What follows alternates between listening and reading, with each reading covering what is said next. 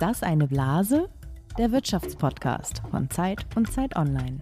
Hallo und herzlich willkommen zu einer neuen Folge von Ist das eine Blase? Dem Podcast über Geld, Macht und Gerechtigkeit für alle, die Wirtschaft kapieren wollen. Und außerdem der erste Zeit-Podcast, in dem Tiere mitspielen. Aber dazu später. Mir gegenüber sitzt jetzt hier Lisa Nienhaus. Lisa, du leitest das Frankfurter Büro der Zeit. Und du bist Jens Tönnesmann, Redakteur im Wirtschaftsressort der Zeit und außerdem verantwortlich für das Magazin Zeit für Unternehmer. Und wir sitzen heute und auch in späteren Folgen dieses Podcasts im ehemaligen Büro von Helmut Schmidt.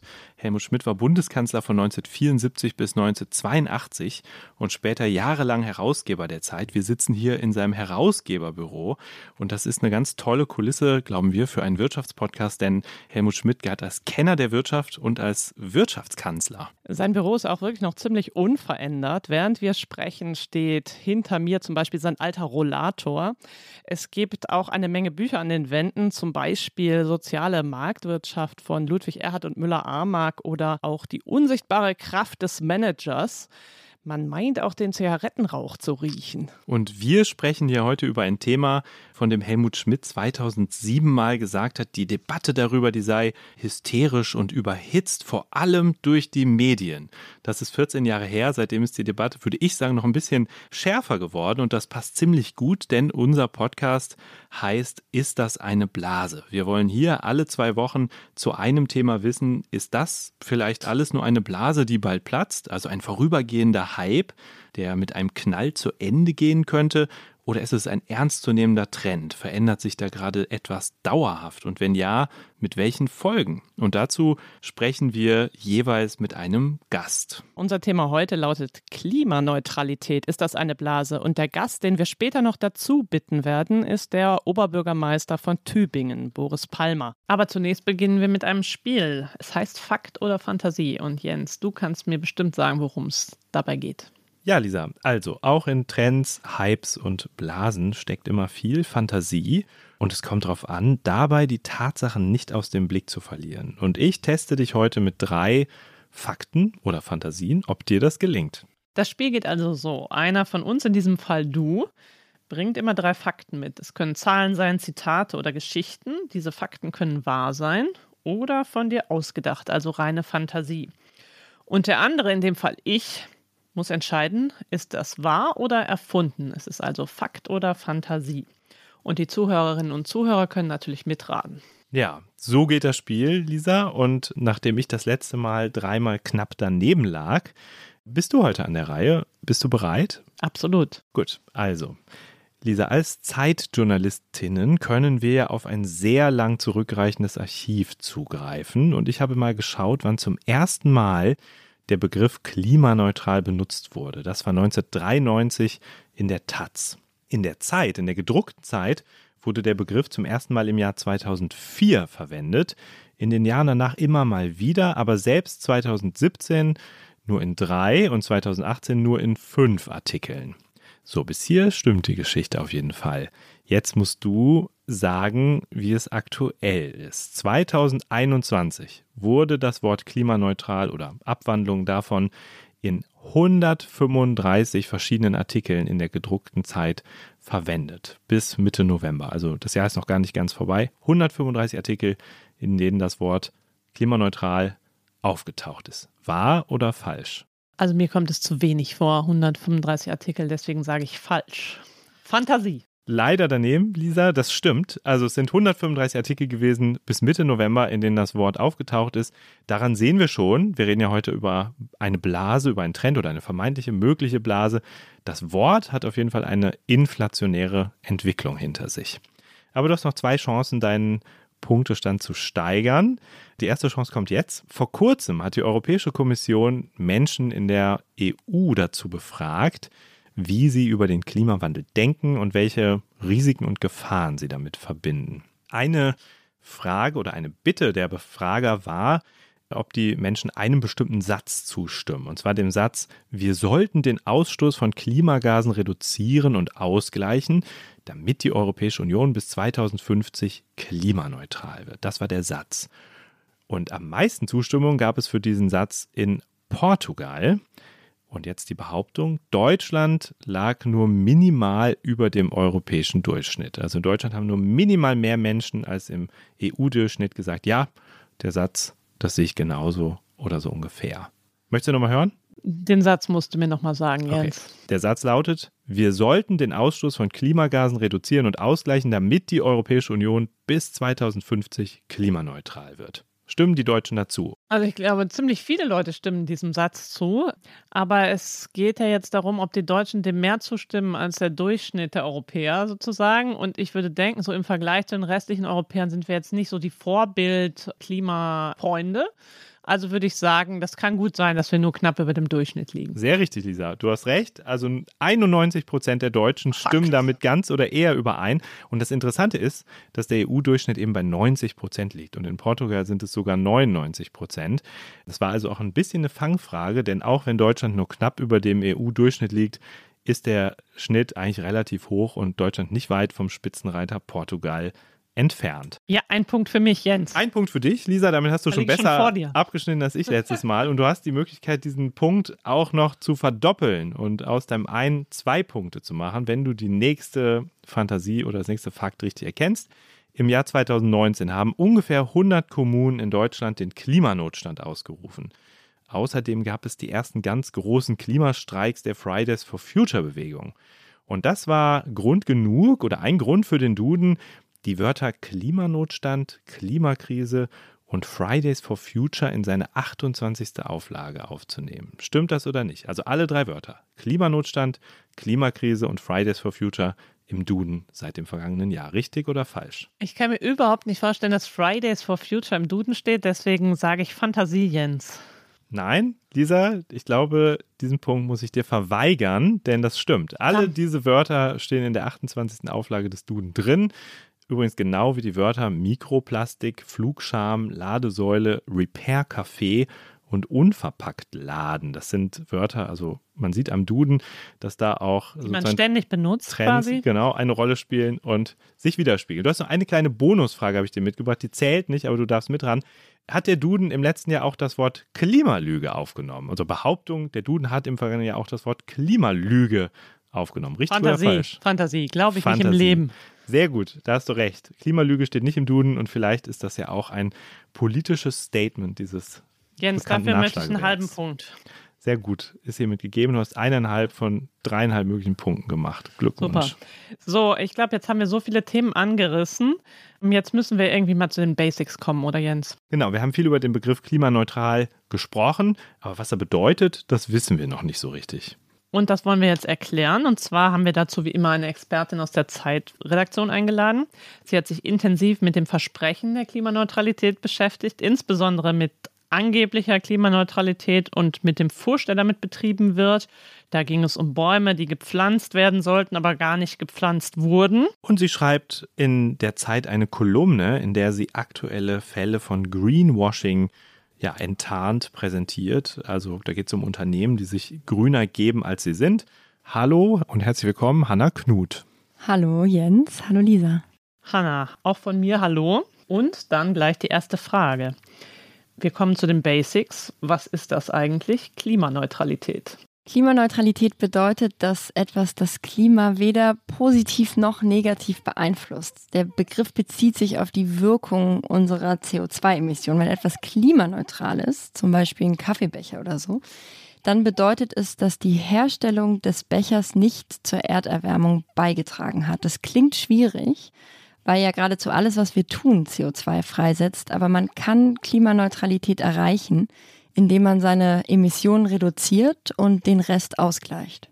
Also es geht immer darum, wie viel CO2 sozusagen in die Luft gepustet wird und um etwas herzustellen und wie viel man dann nachher kompensiert. Habe ich das richtig verstanden? Na, der Zwischenschritt ist, wenn ich Hanna richtig verstanden habe, ist, dass man noch reduziert und bevor man kompensiert. Und das wäre auch meine zweite Frage. Wie reduziert man denn seine Emissionen überhaupt? Nehmen wir das Beispiel vom Kaffeebecher. Also der Hersteller des Kaffeebechers kann seine Emissionen reduzieren, indem er seine Produktion entsprechend anpasst. Er kann zum Beispiel nachhaltige Rohstoffe verwenden. In diesem Fall wäre das vielleicht recyceltes Papier oder so.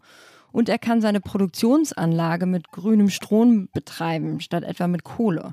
so hätte er dann schon mal einige Emissionen vermieden. Am Ende bleibt aber meistens trotzdem ein Rest an CO2-Ausstoß und das kann er dann eben kompensieren. Es ist für einige Branchen natürlich besonders schwierig, vor allem für solche, dessen Kerngeschäft eigentlich das, der CO2-Ausstoß ist, Energiekonzerne, wie Shell zum Beispiel. Ich habe neulich über Disney geschrieben, die bei ihren Themeparks und den Kreuzfahrtschiffen wirklich alles probieren, um den Ausstoß zu reduzieren. Also das Cinderella-Schloss zum Beispiel blinkt heute in LED-Lampen und viele Parks werden mittlerweile mit erneuerbaren Energien betrieben. Aber letztlich pustet auch Disney weiter jeden Tag CO2 in die Atmosphäre. Und das muss dann eben, wenn man sich klimaneutral nennen möchte, an anderer Stelle kompensiert werden. Und wie schafft man das? Wie kann man kompensieren? Das funktioniert über sogenannte Zertifikate. Also ein Unternehmen, zum Beispiel Disney oder jetzt der Hersteller des Kaffeebechers, zahlt Geld an jemanden, der seine Emissionen an anderer Stelle einspart und bekommt für das Geld ein Zertifikat, das dann belegt, dass diese Emissionen kompensiert wurden. Für das Klima ist es nämlich erstmal egal, ob das CO2 an der Produktionsstätte eingespart wird oder auf der anderen Seite der Welt. Meistens sind es Organisationen, teilweise mittlerweile auch Privatunternehmen, die diese Zertifikate verkaufen. Und wie genau das CO2 dann kompensiert wird, hängt von den Projekten der jeweiligen Organisation ab. Also da gibt es alles Mögliche, entweder indem man Bäume pflanzt oder Wälder schützt, indem man nachhaltige Kochöfen verwendet oder erneuerbare Energien. Das System ist aber auch schon häufig in die Kritik geraten, weil immer wieder rauskommt, dass einige dieser Projekte eben auch Schmu sind. Genau, woher weiß man eigentlich, dass sie das wirklich machen? Wird das irgendwie zertifiziert? Geht da jemand nachschauen? Klar, es gibt ein sehr aufwendiges System, dass diese Projekte erst validiert werden und die Zertifikate später auch zertifiziert werden. Dafür gibt es mittlerweile Agenturen, die eingesprungen sind und die vor allem Unternehmen dabei helfen, sicher Projekte zu finden und Zertifikate zu kaufen, die eben auch glaubwürdig sind. Das ist eine super Erklärung. Vielen Dank, Hanna, für die Basics. Und nachdem wir nun wissen, was Klimaneutralität ist und wie man dahin gelangt, würde ich ja gerne mal wissen, Lisa, von dir, ob du weißt, wie sich eigentlich dein Lebensstil auf das Klima auswirkt. Ja, das mache ich gerne, nachdem ich Hanna nochmal verabschiedet habe. Schön, dass du hier warst. Vielen Danke, Dank. Hanna. Danke für die Einladung. So, Jens, und was war nochmal deine Frage? Genau, also wir wissen jetzt von Hanna, wie man zur Klimaneutralität gelangt. Man muss reduzieren und dann kompensieren. Vor allem muss man aber erstmal wissen, wie die eigene Klimawirkung ist. Und da würde ich gern von dir wissen, Lisa, weißt du das? Weißt du, wie deine persönliche Wirkung aufs Klima ist? Ja, ich habe mir das extra angeschaut, extra für diese Sendung sozusagen. Vorher habe ich mich noch nicht so richtig getraut, weil ich immer dachte, wer weiß, was da rauskommt. Aber ich habe das alles eingegeben in einen Rechner im Internet beim WWF. Und die Ergebnisse waren eigentlich ganz in Ordnung. Ich war positiv überrascht. Ich bin besser als der deutsche Durchschnitt. Und das hat mich erstmal sehr gefreut. Das stand da als Ergebnis. Und dann stand da aber auch folgender Satz.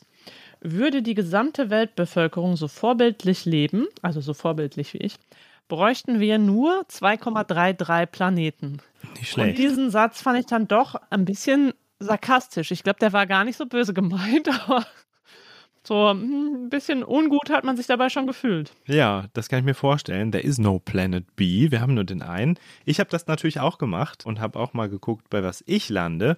Und ich lande tatsächlich bei 2,82 Planeten, die wir bräuchten, wenn alle so leben würden wie ich. Und bei einem Durchschnitt von 11,76 Tonnen. Immer noch ein bisschen unterhalb des deutschen Durchschnitts.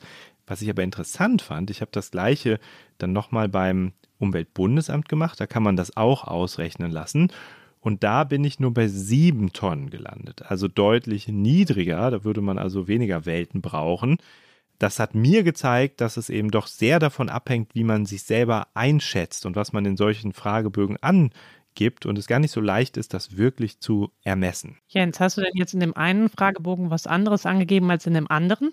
Na, mich hat zum Beispiel gewundert, dass ich in dem einen Fragebogen gar nicht angeben konnte, ob ich grünen Strom benutze oder nicht. Also wir haben zu Hause grünen Strom und den benutzen wir. Das hätte ich jetzt gedacht, mindert den CO2-Ausstoß, den ich verursache. Und ich wusste auch nicht so genau, beziehen sich die Fragen jetzt nur auf mich oder auf meine ganze Familie, denn ich wohne natürlich nicht alleine, sondern wir haben äh, drei Kinder und ich bin davon ausgegangen, ich beantworte das quasi zum Beispiel bei meiner Wohnsituation auf uns alle bezogen. Und da fängt es schon an, schwierig zu werden. was bezieht sich auf mich, was bezieht sich auf die Familie, bin ich dann vielleicht doch ganz gut im Durchschnitt oder bin ich tatsächlich schlechter als du? Aber ja, das müssen wir ja jetzt mal festhalten, dass bei mir offenbar da was Besseres rauskam als bei dir, was mich schwer wundert, weil wir ja zum Beispiel zu Hause eine alte Ölheizung haben. Also ich glaube, daran sieht man nur, um das wirklich vollständig zu ermessen, reicht wahrscheinlich so ein einfacher Rechner im Internet auch gar nicht aus, der nur ein paar Fragen stellt. Was man vielleicht noch ergänzen kann, man kann dann auch direkt wie man das macht, wenn man diesen Fußabdruck kompensieren will. Also nehmen wir mal an, man hat jetzt diese 11 Tonnen und geht davon aus, dann kann man äh, zum Beispiel bei Atmosphäre oder auch anderen Anbietern schauen, wie viel Geld muss ich ausgeben, um diese 11 Tonnen zu neutralisieren. Und das wären jetzt in meinem Fall 253 Euro pro Jahr. Das fand ich eigentlich ganz überschaubar. Hätte gedacht, dass das wahrscheinlich mehr ist. Das stimmt, das erscheint mir auch nicht so wirklich viel. Aber die Herausforderung beginnt ja eigentlich vor dem Kompensieren, nämlich dabei, wie man sozusagen seinen CO2-Ausstoß reduziert, ob jetzt als Privatperson oder wichtiger wird es ja, wenn wir an größere Einheiten denken, beispielsweise ganze Unternehmen, die klimaneutral werden wollen bevor sie kompensieren, müssen sie ja erstmal versuchen, ihren CO2-Ausstoß auf vielfältige Art runterzubekommen oder nicht nur ganze Unternehmen, sondern ganze Städte. Und das ist das Stichwort, Jens. Genau, wir haben nämlich jemanden eingeladen, der sich bei diesem Thema besser auskennt als die meisten in Deutschland. Er ist seit 1996 Mitglied der Grünen. Seit 2007 ist er für die Grünen Oberbürgermeister und jetzt hier Stadt, ne? Tübingen, Oberbürgermeister von Tübingen. Er ist jemand, der sich einmischt. Zuletzt ist er aufgefallen, weil er sich in Debatten rund um Cancel Culture so deutlich geäußert hat, dass manche ihn nun aus der Partei werfen wollen. Doch darum soll es heute nicht gehen. Die FAZ hat mal über ihn geschrieben, er sei im Kern ein konservativer Radikalökologe. Und darum soll es heute gehen. Er hat nämlich schon länger den Plan gefasst, seine Stadt Tübingen klimaneutral zu machen und das schon bis 2030. Herzlich willkommen, Boris Palmer. Grüße Sie und vielen Dank für die wohlwollende Einleitung und vor allem, dass es heute um Klimaschutz geht, freut mich sehr. Vor ziemlich genau einem Jahr hat der Tübinger Gemeinderat beschlossen, dass die Stadt bis 2030 klimaneutral werden soll. Wann kamen Sie denn auf die Idee?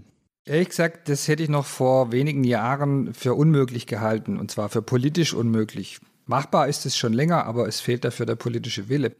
Dann kam aber Fridays for Future und die haben in Tübingen eine starke Ortsgruppe, die die hiesigen Gemeinderatsfraktionen vor der letzten Kommunalwahl schriftlich befragt hat, also so einen Wahlprüfstein verschickt hat. Und dann haben alle Fraktionen, auch die Fraktionen, bei denen man es nicht vermuten würde, die CDU, die FDP, haben denen geantwortet, ja, sie halten das Ziel, Tübingen bis 2030 klimaneutral zu machen, für richtig. Und dann war die Wahl vorbei und dann dachte ich, wenn das vor der Wahl so schriftlich gesagt wurde, dann muss das nach der Wahl ja auch gelten. Und deswegen habe ich von meiner Kompetenz als Oberbürgermeister die Tagesordnung zu bestimmen Gebrauch gemacht. Und der erste Tagesordnungspunkt, den wir mit dem neuen Gemeinderat nach der Wahl behandelt haben, war der Grundsatzbeschluss, Tübingen soll bis 2030 klimaneutral werden. Und nach der Vorarbeit von Fridays for Future ging das innerhalb von zwei Stunden. War eine gute Debatte, aber dann hat der Gemeinderat sich darauf festgelegt, so ist unser Ziel und die Verwaltung wird beauftragt, jetzt die entsprechenden Maßnahmen vorzubereiten. Von außen betrachtet ist das ja ganz schön schnell, 2030. Sagen Sie doch mal, was genau die Stadt vorhat, um das erreichen zu können. Mir erscheint das auf den ersten Blick relativ illusorisch. Ja, dann will ich es politisch entgegnen. Mir erscheint es ehrlich gesagt überhaupt nicht mehr vertretbar und völlig illusorisch, noch zehn Jahre so weiterzumachen mit dem Verbrennen fossiler Energieträger. Ich kann das jedenfalls, wenn die jungen Leute auf der Straße demonstrieren, nicht vertreten. Ob das jetzt schon radikal ist, ich finde, eigentlich äh, ist es normal. Ja, was soll jetzt da radikal dran sein, physikalische Erfordernisse des Zusammenlebens zu respektieren? Um mehr geht es ja eigentlich nicht. Aber lassen wir das weg. Genau, jetzt mal konkret. Trotzdem ist es für eine Kommune ambitioniert, das will ich schon einräumen. Muss ich aber noch eine zweite Vorbemerkung machen. Wir haben in Tübingen seit 2008 die CO2-Emissionen pro Kopf schon um 40 Prozent reduziert mit herkömmlichen Methoden. Also wir haben Erfahrung damit und wissen, wie es geht.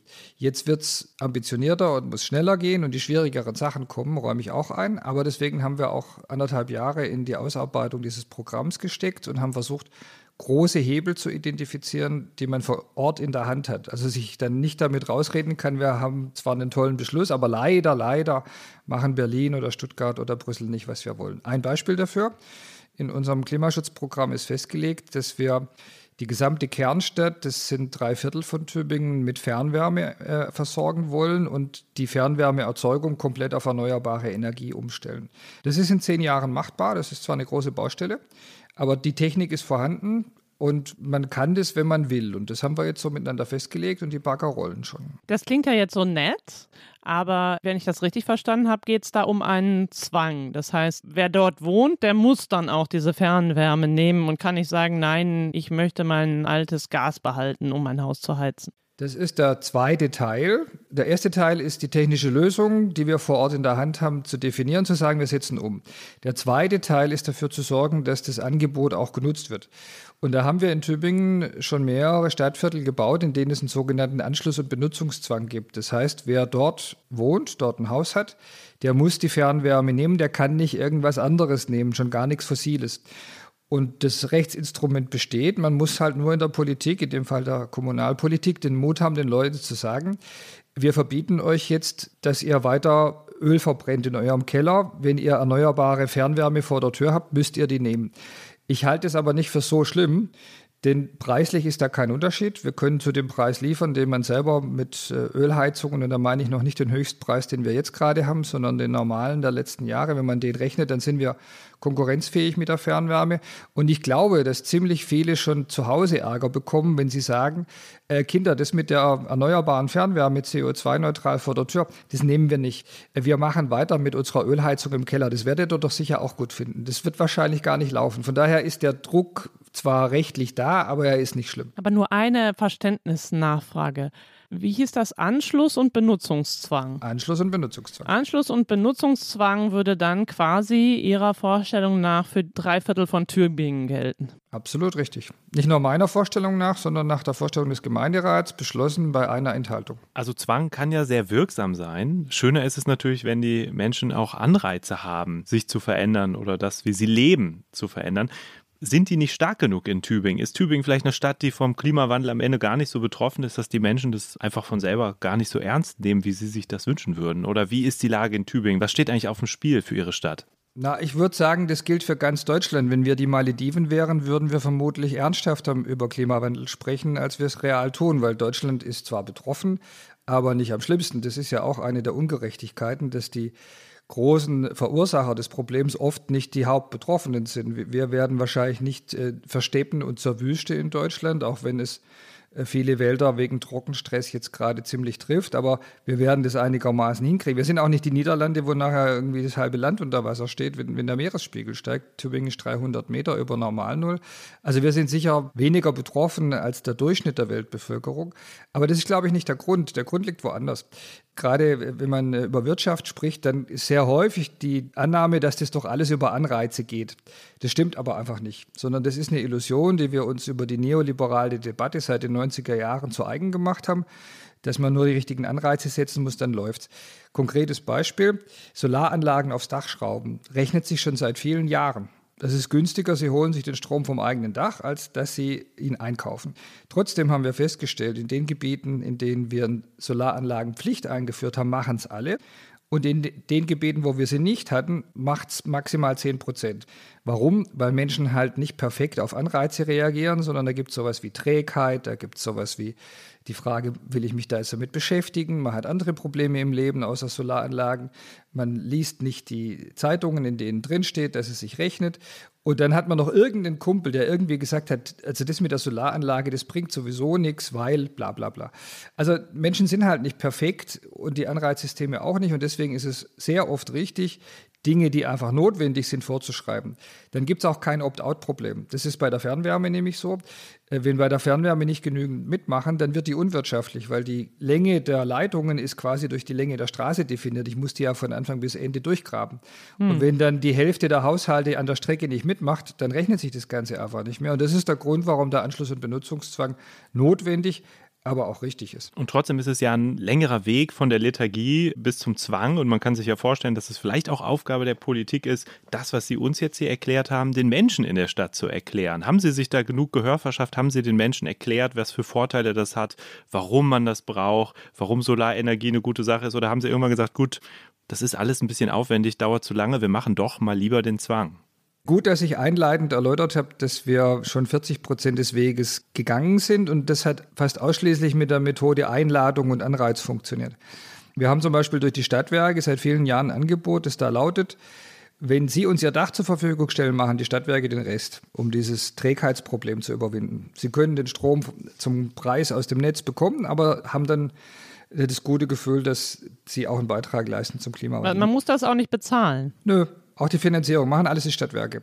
Trotzdem machen halt dann immer noch nicht genügend mit. Ja? Also wir haben den ersten Schritt schon gemacht und haben sehr viel mit solchen Angeboten gearbeitet und wir sind damit auch gut vorangekommen. Aber in dem Moment, als Fridays for Future uns gesagt haben, wir müssen 2030 fertig sein, war mir klar, das geht mit der Methode nicht mehr. Da kommen wir nicht schnell genug voran. Das ist schlicht und ergreifend eine Zeitfrage. Irgendwann würde man das schon alles schaffen. Irgendwann hat man alle überzeugt. Aber wenn das in zehn Jahren fertig sein soll, dann müssen wir auch Ordnungsrecht in die Hand nehmen. Übrigens ein Thema, das, glaube ich, die Ampelkoalitionsverhandlungen ziemlich befasst, beschäftigen wird, weil die FDP ja dort nach wie vor der Auffassung ist, das lässt sich alles über Marktanreize lösen und den Grünen immer vorwurft, sie seien Verbotspartei, wenn sie Ordnungsrechts ins Spiel bringen. Meine feste Überzeugung, in zehn Jahren, aber auch Bundesziel äh, auch in 20 Jahren wird man ohne Ordnungsrecht solche Ziele nicht erreichen können. Ordnungsrecht ist das freundliche Wort für Verbote, oder? Oder auch Gebote, ja. Gibt beides. Nur einmal, damit die Leute wissen, die Zuhörerinnen und Zuhörer, was eigentlich in Tübingen Sache ist. Es gibt also eine Solardachpflicht, die gibt es jetzt schon für Neubauten, korrekt? Korrekt. Die Solardachpflicht gibt es in Tübingen seit vier Jahren für Neubauten. Und meine Erfahrung damit ist sehr positiv. Wenn die Leute sich damit beschäftigen und merken, dass sie in Wahrheit Geld sparen durch die Anlage, dann schreibt mir keiner mehr einen Beschwerdebrief. Aber also, das reicht alles noch nicht für die Klimaneutralität. Nein, nein, reicht's nicht. Aber hier im Schwäbischen kann man Leute wirklich äh, dazu verpflichten, Geld zu sparen, ohne dass sie sich nachher darüber aufregen, das geht. Deswegen hat auch die Landesregierung ja jetzt festgelegt, dass in Baden-Württemberg ab nächstem Jahr diese Pflicht für Neubauten und sogar für Bestand eingeführt wird. Also der Tübinger Weg wird jetzt landesweit gegangen. Damit haben wir es auch sehr viel einfacher, weil wir es im Bestand nicht geschafft hätten. Zahl dazu, wir sind jetzt bei etwa 25 MW installierter Leistung in Tübingen. Das ist fast alles Dachanlagen. Und wir müssen etwa auf 250 MW kommen. Also wir müssen den jetzt erreichten Wert verzehnfachen in den kommenden zehn Jahren. Alles, was wir bisher gemacht haben, ist nur ein Zehntel des Notwendigen. Und dann kommt als nächstes die Solardachpflicht auch für Bestandsimmobilien? Richtig, das habe ich gerade gesagt. Das Land Baden-Württemberg hat diese Solardachpflicht für Bestandsimmobilien jetzt auch angekündigt und die werden wir dann in Tübingen selbstverständlich kriegen. Die hätten wir gemacht, wenn wir gekonnt hätten, aber dafür hat kommunal dann das Rechtsinstrument gefehlt. Es geht nur über die Landesbauordnung und die Landesregierung tut es jetzt. Habe da auch ein bisschen im Hintergrund dran mitgewirkt und finde das sehr wichtig, weil das erlaubt uns tatsächlich bis in zehn Jahren die Dächerlandschaft blau zu machen und dann auf diese notwendige Erzeugungsleistung zu kommen. Verzehnfachung ist das Ziel. Okay, aber Heizen ist nicht das Einzige. Es geht auch um Strom und da haben Sie ja auch einen Plan und wollen da einige, und das ist ja immer sehr umstritten, einige Windkraftanlagen aufstellen. Ja, das ist so. Wenn wir jetzt vom Exemplarischen zum Ganzen gehen, dann haben wir drei Sektoren, wo wir auf Null kommen müssen. Wir haben jetzt über Wärme schon gesprochen.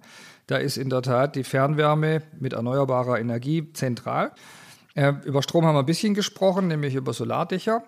Und wir brauchen auch Wind. Das liegt schon daran, dass Wind und Sonne sich gut ausgleichen. Wenn das eine scheint, ist meistens Flaute und wenn das andere kräftig bläst, ist in der Regel bewölkt. Und deswegen brauche ich beides. Ich kann nicht sagen, ich mache das nur mit einer der beiden Energiequellen. Damit funktioniert die Grundversorgung nicht. Also haben wir gesagt, wir brauchen auch Windräder. Und ja, das ist äh, schwierig, aber der Gemeinderat steht zu seinem Wort. Wir haben den konkreten Beschluss über drei Standorte dann im April als einen der ersten Folgebeschlüsse zum Grundsatzbeschluss auch schon gefasst und auch das ging ohne Gegenstimmen durch den Rat. Also die Gemeinderäte stehen dazu, dass wir die Windräder dann auch auf eigener Gemarkung bauen müssen und sie auch angucken müssen. Das kann man dann nicht nur den Fischköpfen zumuten. Ein wichtiger Bestandteil, um 2030 dieses Ziel zu erreichen, ist nicht nur die Energiewende, sondern auch die Verkehrswende. Und da gab es jetzt in Tübingen eine Entscheidung darüber, dass man eine Innenstadtstrecke, eine Bahnstrecke, Straßenbahnstrecke nicht haben möchte, obwohl sie ein wichtiger Baustein in diesem Plan wäre. Da hat sich ihre Stadt dagegen entschieden. Die Bürgerinnen und Bürger ihrer Stadt haben das abgelehnt in einem Bürgerentscheid, obwohl das wichtig wäre. Wie enttäuscht sind Sie von den Menschen in Ihrer Stadt? Von den Menschen nicht, von der Entscheidung bin ich enttäuscht. Das liegt auch daran, dass ich vor mehr als 20 Jahren einen Verein gegründet hat, hatte äh, damals noch als Student, dessen Ziel es war, dieses Regionalstadtbahnsystem aufzubauen. Und wenn man so lange gearbeitet hat und dann scheitert, dann darf man, glaube ich, auch enttäuscht sein. Das wäre jetzt irgendwie seltsam, wenn man es nicht wäre. Aber wichtig ist, wie man mit Niederlagen umgeht. Man muss halt danach wieder aufstehen und weitermachen. Was mich getröstet hat, war doch, dass immerhin 43 Prozent dafür gestimmt haben. Also es war jetzt nicht 90, 10, sondern 57, 43. Mhm. Was wir auch wissen, ist, dass die Mehrheit der jungen Leute dafür war. Also für die Zukunft ist damit vielleicht durchaus manches noch offen. Und jetzt müssen wir uns halt die Frage stellen, was machen wir stattdessen? Das kann ich Ihnen heute noch nicht beantworten, aber wer Alternativlosigkeit postuliert, ist meistens denkfaul. Es gibt fast immer eine andere Lösung. Aber diese Entscheidung illustriert ja ein ganz interessantes Phänomen. Sie haben ja selber gesagt im Vorfeld dieser Entscheidung, das ist etwas, wovon die Region mehr profitiert als die Stadt selber. Das heißt, die Menschen, die am Ende den Baulärm ertragen müssen, den Umbau aushalten müssen. Das sind nicht die, die am meisten davon haben am Schluss. Und das hat man ja oft, wenn es um Klimaschutz geht, dass man auf was verzichtet, was vielleicht woanders Nutzen stiftet. Ist das nicht exemplarisch sozusagen, dass die Menschen dann, wenn es um sie selber geht und sie selber Kompromisse machen müssten oder Verzicht üben müssten oder eben Baulärm aushalten müssen, dann eben doch sagen, nein, mit mir nicht, nicht in meinem Hinterhof, auch wenn das in Summe für uns alle besser wäre? Absolut, das ist völlig exemplarisch und offenbar menschlich und man kann halt Politik nur mit den Menschen machen, die da sind. Man kann sich keine anderen erfinden und deswegen muss man damit klug umgehen. Im konkreten Fall wäre es zum Beispiel so, hätte der Landesgesetzgeber erlaubt, dass solche Bürgerentscheide auf Kreisebene stattfinden, dann hätten wir den gewonnen, weil diejenigen, die dafür sind, tatsächlich mehrheitlich außerhalb von der Stadt wohnen, weil sie dann Vorteile haben, wenn sie umsteigefrei bis zum Arbeitsplatz in die Stadt pendeln können. Die sehen diese Vorteile für sich und die wären dafür, wissen wir auch aus Befragungen. Das sollte man also jetzt nicht den Tübinger Bürgern vorwerfen, dass da nur 43 Prozent Altruisten sind. Das ist vielleicht der höchste Wert in Deutschland. Äh, sondern man muss die Politik befragen, warum sie so ein schlechtes Design gewählt hat, indem man den Leuten zumutet, gegen ihre eigenen Interessen für andere zu etwas Ja zu sagen. Das ist halt eine sehr hohe Hürde und würde wahrscheinlich in jeder Stadt Probleme machen. Und dieses Design wurde jetzt aus rechtlichen Gründen äh, gewählt oder warum? Ja, ja, es gibt in Baden-Württemberg keine Bürgerentscheide auf Kreisebene. Das hätte man sonst gerne so gehandhabt. Ich bin mir sehr sicher, dass das dann hier richtig gewesen wäre, dass auch akzeptiert worden wäre, dass ein Bürgerentscheid in dem Fall die Kreisbewohner alle betrifft. Die Kreisbewohner sollten auch die Finanzierung tragen des Ganzen. Also es ist offenkundig vernetzt und dass man in so einem Fall dann alle Kreisgemeinden mit einbezieht und nicht eine Gemeinde für alle anderen entscheidet. Ich glaube, das hätte sich dann durchgesetzt. Unser Thema ist ja Klimaneutralität. Erklären Sie noch einmal, obwohl es jetzt erstmal gescheitert ist, wieso so eine Regionalbahn dazu beigetragen hätte. Dass wir verloren haben, liegt übrigens daran, dass das umstritten war. Also da wurde eine Gegenthese aufgebaut, dass wir in Zukunft alle so mit autonomen Shuttles emissionsfrei unterwegs sind. Man braucht keine Schienen mehr. Ich teile diese These nicht. Was wir aus den äh, standardisierten Bewertungen errechnen können, ist, dass von den Autos, die nach Tübingen reinfahren, jeden Tag etwa 9000 dann nicht mehr fahren würden, jeden Tag, sondern ersetzt würden durch Fahrten mit der Stadtbahn. Das war die Prognose. Und dann ist es relativ simpel, eine elektrisch betriebene Stadtbahn, die viele Leute gemeinsam ans Ziel äh, äh, transportiert, hat viel geringere CO2-Emissionen, als wenn jeder alleine im Auto zum Arbeitsplatz fährt. Das wäre der Klimaschutzeffekt gewesen. Wir bleiben noch ein bisschen beim Thema Verkehr. Ich habe hier einen Tweet mitgebracht, der ist jetzt gerade zwei Stunden alt und der geht wie folgt. Boris Palmer ist mein Held. Genau so muss man es machen. Es geht um die Gebühr, die Jahresgebühr für SUV. Da steht allerdings auch in dem Tweet, mit den geplanten 360 Euro konnte er sich nicht durchsetzen. Jetzt sind es doch nur 180 Euro Parkgebühr für SUVs. Reicht das, um irgendwas am Verhalten der Menschen zu ändern oder führt es einfach nur dazu, dass sich ein paar Leute in Tübingen sehr aufregen werden? Also es regen sich ein paar Leute sehr auf, kann ich nicht bestreiten. Ich gehöre aber auch nicht zu denen, die das schlimm finden, wenn Leute sich über einen Sachverhalt aufregen. Solange sie akzeptieren, wenn die Mehrheit was anderes entscheidet, dass das dann gilt. Ja, dann soll man sich aufregen, das ist vielleicht sogar gut für die Gesundheit und danach ist es wieder besser. Aber konkret bin ich ganz bei Ihnen, der Lenkungseffekt von Parkgebühren ist jetzt weder bei 180 noch bei 360 Euro im Jahr besonders stark. Ist nicht zu erwarten. Es geht dabei vielleicht noch einmal die Nachfrage um Anwohnerparken, oder? Das ist richtig, ja, ja. Wir reden jetzt nicht von den. Im Jahr. Im Jahr. Gebühr. Wir reden nicht von den Tagesparkgebühren oder den Stundenparkgebühren. Das kennen Sie alle, das ist ja sehr viel teurer, sondern es geht um Anwohnerparken und den Jahresausweis. Und wenn man das umrechnet auf den Monat, ja, dann merkt man, äh, das sind 15 Euro oder maximal wären es 30 Euro. Das muss ich ja im privaten Markt für einen Garagenstellplatz auf jeden Fall bezahlen. In der Regel sogar deutlich mehr. Ich weiß nicht, ob sie davon betroffen sind, aber die meisten Leute würden sagen, ah, für 30 Euro ist ja super günstig, wenn ich da einen Jahresparkplatz bekommen kann. Und das so, also gilt das für komplettes Tübingen oder nur für sozusagen die Innenstadtbereiche? Bisher sind es nur die Innenstadtbereiche, aber Teil des Klimaschutzbeschlusses ist auch tatsächlich das für die komplette Kernstadt. Den, den gleichen Teil der Stadt, der auf Fernwärme umgestellt werden soll, soll sehr schnell umgestellt werden auf Parkraumbewirtschaftung. Also überall soll es Geld kosten. Der Haupteffekt ist aber, dass Geld reinkommt. Nicht, dass ich erwarte, dass deswegen Leute ihr Auto verkaufen. Also wegen 15 Euro im Monat verkauft jemand sein Auto. Deswegen ist auch die Aufregung ein bisschen übertrieben. Ja, also jetzt mal ehrlich, wegen 1 Euro Tagesparkgebühr muss man sich jetzt nicht diskriminiert fühlen als SUV-Fahrer. So schlimm ist es nicht. Und wieso ist das so eine gute Idee, von SUV-Fahrern mehr Geld zu verlangen? Ist das einfach so ein Symbol?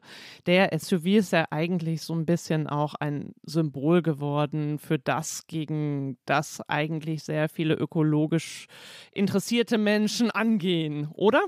Ja, das stimmt. Das ist schon auch Symbol dieser äh, SUV-Streit. Aber es gibt einen konkreten Ansatzpunkt. Wir haben ja nicht SUVs explizit herausgenommen, sondern gesagt, Autos, die sehr groß sind, die zahlen eine höhere Gebühr.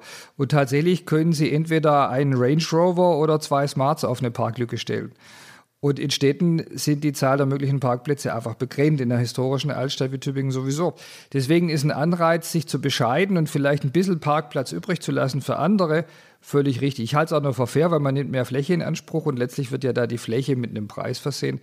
Wenn dann Leute sich überlegen, hm, wäre vielleicht doch gut, ich wohne mitten in der Stadt, ich kaufe mal ein kleineres Auto, wäre schön, aber wenn nicht, dann tragen sie wenigstens ein bisschen mehr bei zu den Kosten des Klimaschutzes. Das ist nämlich der eigentliche Klimaschutzeffekt. Darauf will ich nochmal hinaus, war ja die Ausgangsfrage. Nein, ich glaube nicht, dass der Lenkungseffekt dieser Parkgebühren schon viel für den Klimaschutz bringt. Aber es gibt eine Koppelung und die ist relevant. Wir nehmen das Geld, das wir da einnehmen, um den Busverkehr billiger und besser zu machen. Und da entsteht dann der relevante Klimaschutzeffekt.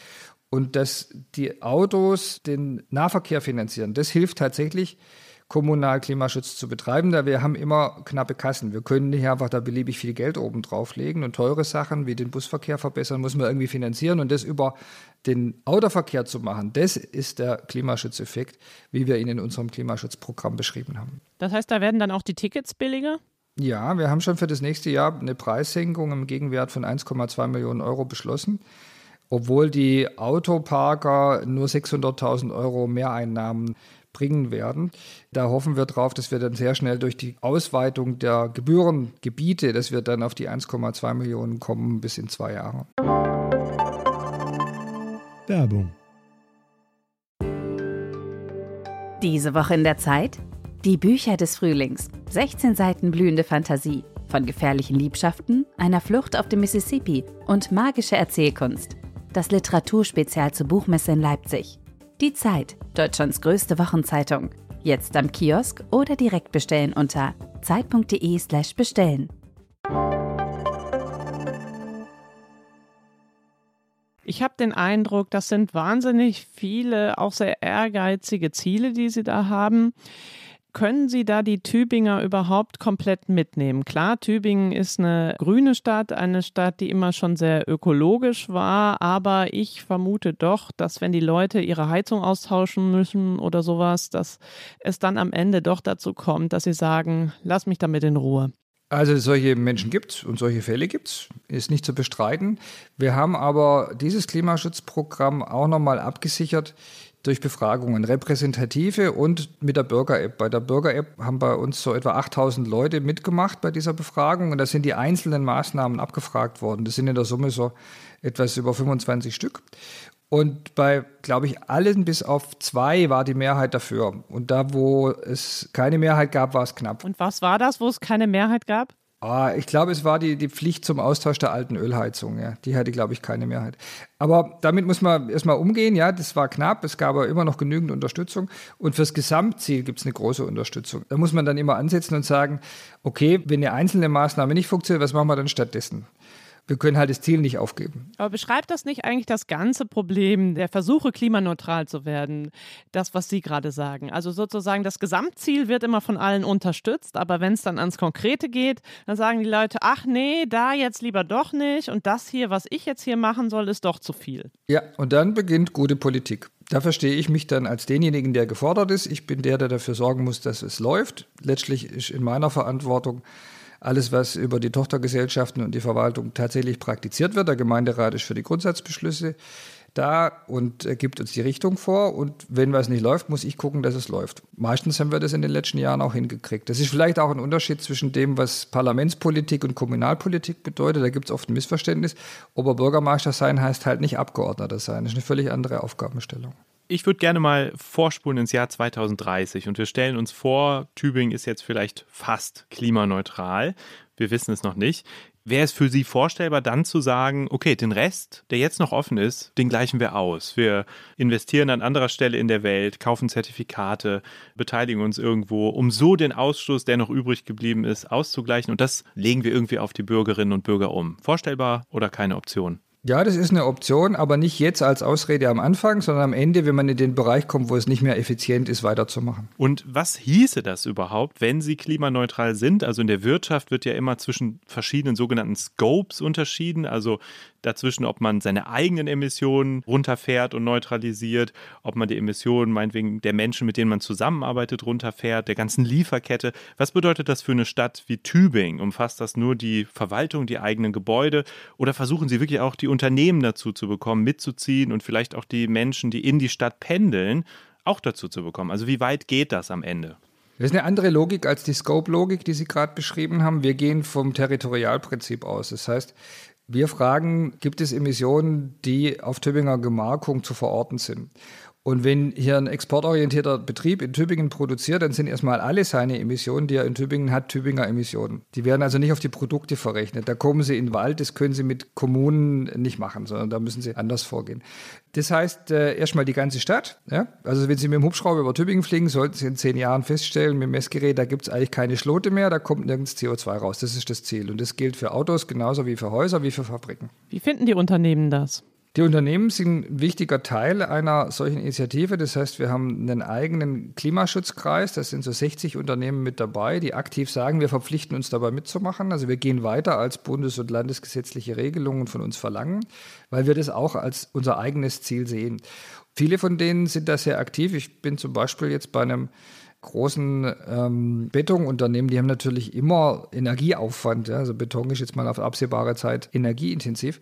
Die haben festgestellt, wir haben riesige Hallen, da können wir überall Solar drauf machen und in ein paar Tagen gehe ich hin und weihe die größte kommerzielle äh, Solaranlage in Tübingen auf einem Dach mit, mit 750 kW ein und der wird noch drei oder vier weitere daneben stellen, weil er noch weitere Dächer hat.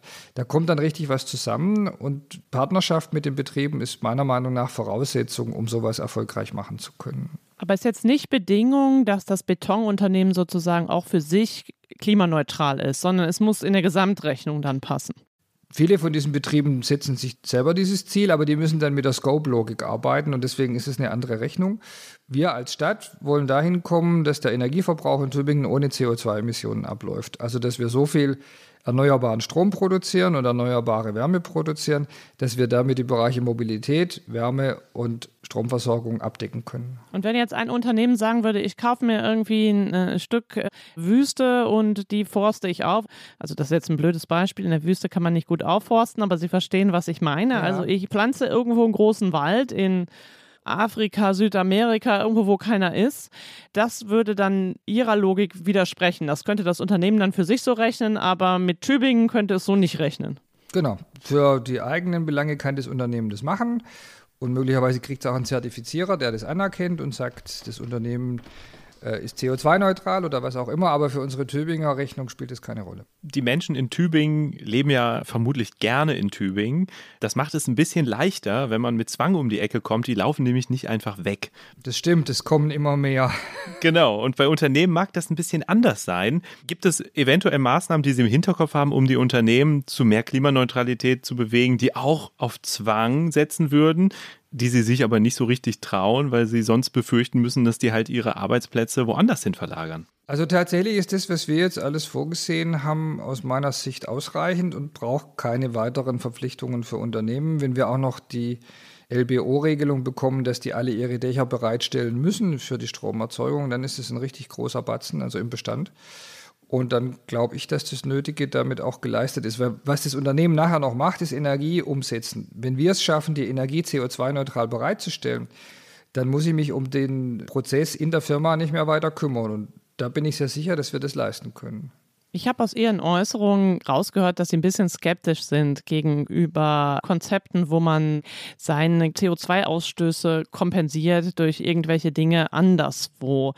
Viele Unternehmen setzen aber jetzt darauf. Also wenn wir jetzt mal ein bisschen deutschlandweit blicken, es gibt ja auch viele DAX-Konzerne, die sagen, ich will bis 2030 klimaneutral werden oder sogar VW bis 2050 zwar nur, aber immerhin ist es VW. Wie skeptisch sehen Sie so solche Ankündigungen? Das kommt darauf an, wer es macht. Wenn das ein Unternehmen wie VW macht oder Bosch, dann finde ich das erstmal klasse, weil vor zehn Jahren hätten die gesagt, bleib mir fort mit dem Zeug, wer will denn sowas? Ja? Jetzt machen sie es, weil sie erkennen, dass sie das auch brauchen, um weiterhin wettbewerbsfähig zu sein bei Kunden, die ökologisch sensibel sind. Sonst würden sie es nicht tun. Ich gehe da immer davon aus, dass das Marktgesetzen folgt und nicht irgendwelchen altruistischen Gedanken. Das haben wir am Anfang ja mal besprochen. Und das finde ich erstmal gut. Ist doch gut, dass die sich darum kümmern müssen. Und wenn Sie dabei dann auch Geld einsetzen, weil umsonst geht es nicht mit den Kompensationen, sondern da fließt schon Geld, dann ist das erstmal eine feine Sache. Nur darf man eben, glaube ich, dabei nicht stehen bleiben. Also Deutschland muss anders agieren und eine Kommune muss anders agieren als eine Firma. Die Firma muss, da kommt ihr Thema Wettbewerbsfähigkeit, muss das möglichst kosteneffizient erreichen und Kompensation ist viel, viel kosteneffizienter als alles andere. Nee, ich nehme es zurück. Wenn Sie Energie im Betrieb einsparen, dann kann man da möglicherweise sogar Geld damit verdienen. Aber erstmal ist Kompensation einfacher als CO2 wegschaffen und dann ist das in Ordnung. Aber wenn Deutschland sich auf die Art und Weise freikaufen wollte, dann würde es halt global nicht funktionieren, weil so viel CO2, wie wir emittieren, kann man nicht durch Kompensation an anderer Stelle wieder runterrechnen, sondern kommen wir global nicht ans Ziel. Deswegen muss man da, finde ich, anders vorgehen. Ja, die Kompensation ist ja auch sehr schwierig zu kontrollieren, insbesondere wenn sie in anderen Ländern stattfindet gibt noch eine Reihe von administrativen Problemen. Das erschwert die Sache, ändert aber meiner Meinung nach nichts daran, dass man das durchaus gutheißen kann in einem bestimmten Kontext, aber in dem Kontext, von dem wir reden, nämlich global tatsächlich runterzukommen von den CO2-Emissionen, nützt es nichts, wenn alle weitermachen wie bisher und irgendjemand suchen, der ihnen einen Gegencheck ausschreibt und das angeblich kompensiert, weil dafür gibt es einfach nicht genügend Kompensationsmöglichkeiten. Und es gibt ja auch noch eine zweite Bewegung, die kommt eher aus der Finanzwirtschaft. Also der BlackRock-Chef Larry Fink hat ja zum Beispiel Anfang des Jahres angekündigt, dass alle Unternehmen mehr auf Klimaneutralität setzen sollten. Also es gibt quasi auch einen Druck aus der Finanzwirtschaft und auch deshalb, weil viele Leute mittlerweile in grüne Anlagen investieren wollen. Ist das eine gute Sache oder wird es am Ende zu einer Blase führen? Ob es zu einer Blase führt, kann ich Ihnen nicht sagen, aber ich halte es für eine gute Sache. Das ist ja eigentlich die Idee der Divestment-Bewegung. Ich habe die mal vor zehn Jahren zum ersten Mal kennengelernt, als sie mir Reinhard Bütikofer erklärt hat, dass man es schaffen könnte, die Finanzströme so umzulenken, dass die klimaschädlichen Betriebe irgendwann austrocknen, weil sie kein Geld mehr kriegen.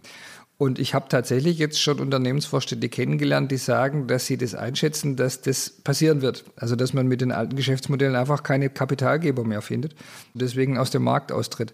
Und das ist ja dann eine ganz vernünftige Sache. Dann funktioniert der Markt ja so, wie er soll, dass er das einfach ausrangiert, was keine Zukunft mehr hat.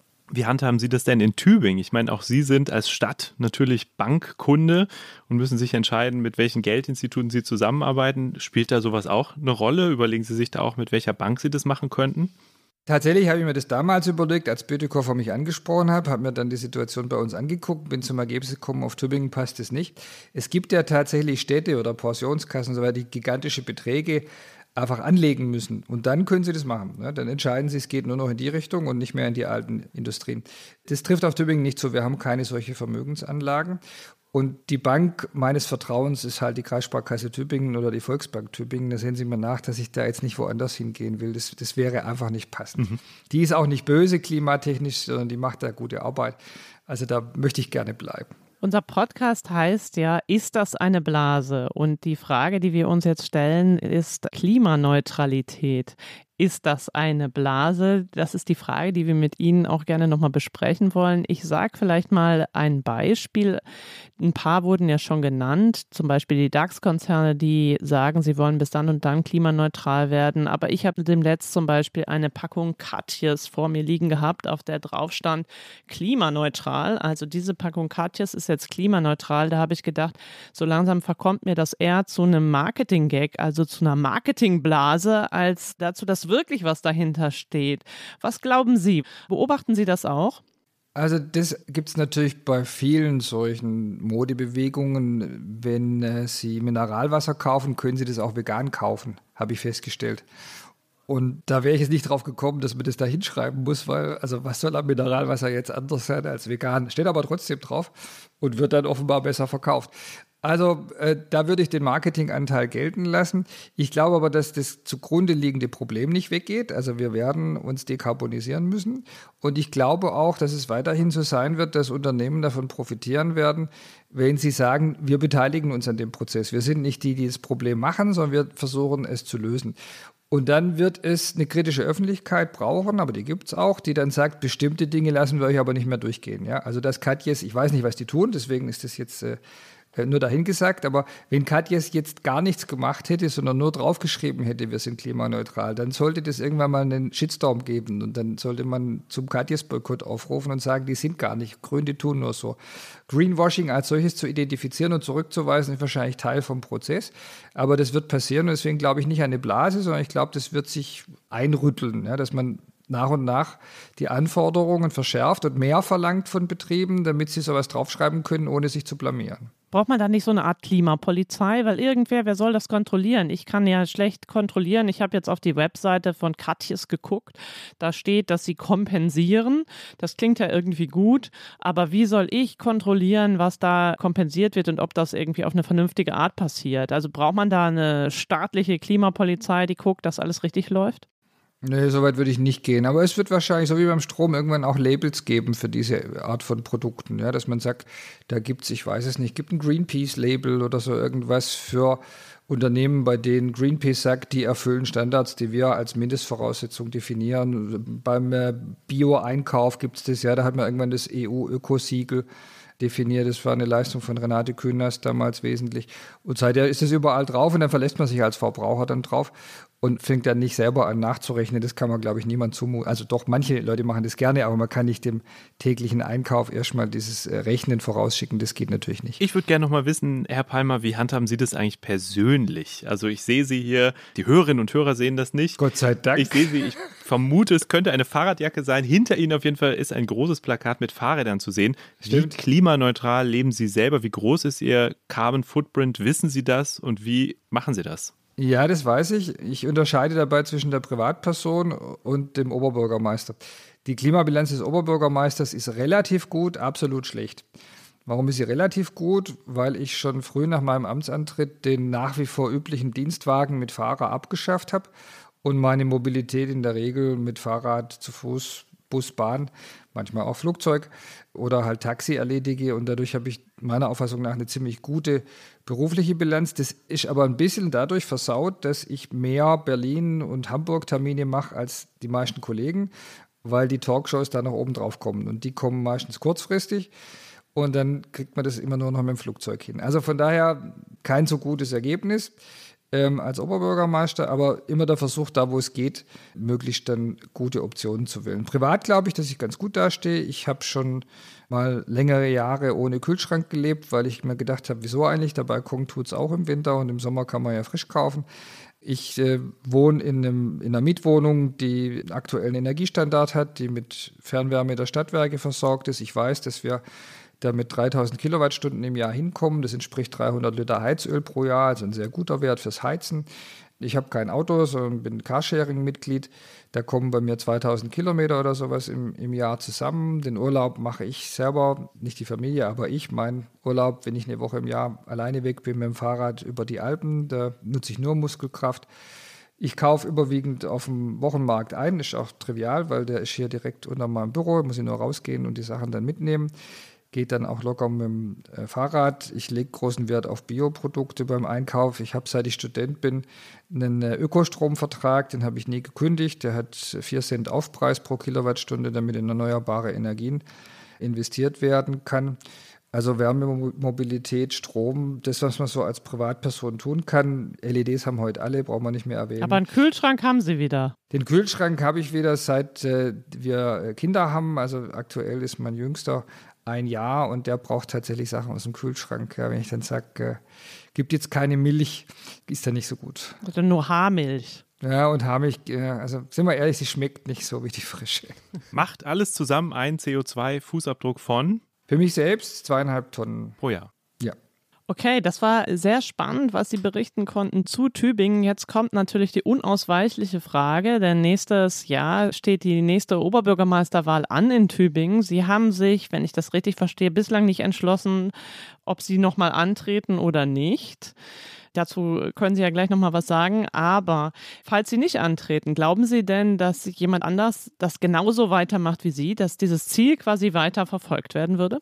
Ist eine gute Frage. Wenn man jetzt Tübingen vergleicht mit anderen Städten, dann wird man feststellen, da sind wir in einer Gruppe von vielleicht zehn, die ähnlich ambitionierte Klimapolitik machen. Das ist also nicht der Durchschnitt, sondern wir sind da schon bei denen, die am meisten tun.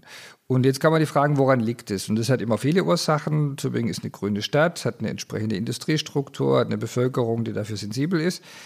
Aber vor 2007, als ich Oberbürgermeister war, gab es trotzdem keine besonderen Aktivitäten in dem Bereich. Also das Amt des Oberbürgermeisters ist einflussreich in der Kommune und man kann da eine Menge bewegen. Und wenn ich die letzten 15 Jahre zurückgucke, dann würde ich behaupten, wenn es jemand anders gewesen wäre, dann wäre es nicht genauso. Das war ja Ihre Frage. Nicht genauso vorangegangen, sondern langsamer. Und ich glaube, dass es auch für die Zukunft gilt. Ähm, da sei jetzt einfach mal selbstbewusst, ich kenne gar niemand, der in der Kommunalpolitik die gleiche Erfahrung hat und sich so intensiv mit diesem Thema befasst hat und da so viele Erfolge vorweisen kann und schon weiß, wie das gehen könnte, der jetzt einfach mal für mich einspringen könnte in einem Jahr. Und von daher will das wohl überlegt sein. Ist mir schon klar, dass ich mich vor der Wahl entscheiden muss, aber heute noch nicht. Damit sich aber für die Hörerinnen und Hörer schon einmal ein Fenster öffnet, wie es ausgehen könnte, haben Sie, Herr Palmer, sich bereit erklärt, ein kleines Spiel mit uns zu spielen. Sie werden das hier zum Schluss einmal hypothetisch spielerisch beantworten. Das heißt, wir tun jetzt zunächst einfach so, als hätten Sie sich schon entschieden, wieder anzutreten als Tübinger Oberbürgermeister. Und Sie erklären uns warum. Danach nehmen wir an, Sie hätten sich entschieden, nicht wieder anzutreten als Oberbürgermeister. Und Sie erklären uns wieder warum. Jens beginnt. Herr Palmer, Sie haben nach einigem Zögern äh, der Öffentlichkeit verraten, dass Sie nächstes Jahr wieder antreten zur Wahl als Oberbürgermeister. Wie schwer war die Entscheidung und welche Rolle hat dieses Ziel klimaneutral 2030 dabei gespielt? Also tatsächlich war das nicht selbstverständlich, weil ich nach 16 Jahren im Amt auch merke, das wird anstrengender. Also für einen selber, aber auch für die Menschen um einen rum. Nach 16 Jahren Merkel sagen doch die meisten, jetzt wäre mal wieder Zeit für was Neues. Und das muss man, glaube ich, schon irgendwie mit einrechnen. Aber am Ende habe ich für mich gesagt, dieses Klimaschutzprogramm ist sowas Besonderes. Es ist auch was, für das ich von Anfang an gearbeitet habe. Meine Amtseinführungsrede im Jahr 2007 hat sich um dieses Thema gedreht und fast jede Neujahrsansprache habe ich es wieder bearbeitet, dass ich dieses große Ziel 2030 damit einfach fertig zu werden, also den Erfolg tatsächlich dann auch zu zeigen und damit für andere auch als Blaupause zur Verfügung zu stellen, dass ich das so wichtig finde, dass ich sage, dafür lohnt es sich zumindest nochmal den Versuch zu machen, erneutes Vertrauen der Bürgerschaft zu bekommen. Und jetzt kommt der zweite Teil unseres Gedankenspiels. Jetzt nehmen wir an, Sie, Herr Palmer, würden nicht wieder antreten als Tübinger Oberbürgermeister. Das ist, wie gesagt, rein hypothetisch. Herr Palmer, Sie haben sich nach langem Nachdenken entschieden, nicht mehr als Oberbürgermeister zur Wahl anzutreten. Warum? Also ich habe mir das nicht leicht gemacht. Tatsächlich war die Frage, was dann aus dem Klimaschutzprogramm wird, auch der wichtigste Grund, erstmal nochmal weitermachen zu wollen. Dass ich mich am Ende dagegen entschieden habe, hat viel damit zu tun, dass nach 16 Jahren auch mal was Neues kommen muss, auch für einen selber mit 50 nochmal was Neues anfangen in der Wirtschaft, was ganz anderes tun und nicht das ganze Leben Oberbürgermeister zu sein, ist einfach auch ein Punkt. Der Verschleiß ist auch nicht unerheblich, auch persönlich, gesundheitlich ist es anstrengend. Und dann äh, habe ich eben auch noch die Schwierigkeiten mit meiner eigenen Partei, die mir ja sehr klar zu verstehen gegeben hat, dass sie eine Unterstützung für den Wahlkampf für falsch hält. Und dann läuft noch ein Parteiausschlussverfahren. Das alles hat am Ende für mich den Ausschlag gegeben zu sagen, ich hoffe, dass die Stadt dann jemand anderen findet, der das Programm weiterführt. Das Risiko, dass es nicht so ist, besteht. Aber ich kann mir vorstellen, dass in Tübingen jemand, der sagt, äh, Klimaschutz brauchen wir nicht, dass der nicht gewählt wird. Ja, herzlichen Dank, Herr Palmer.